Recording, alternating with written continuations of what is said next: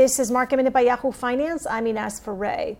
We're at the highs of the session with the NASDAQ outperforming up about 4% as tech shares and pharma stocks are jumping. The apparent lack of a blue wave is helping these stocks go higher. With a divided government, this would lower the risk of regulations when it comes to pharmaceuticals and also tech as well.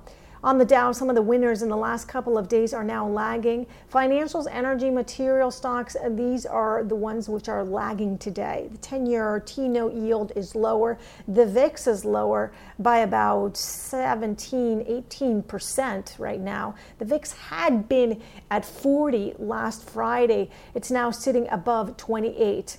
Uber and Lyft are rallying by double digit percentages as Proposition 22 in California was passed, making drivers exempt from state labor law.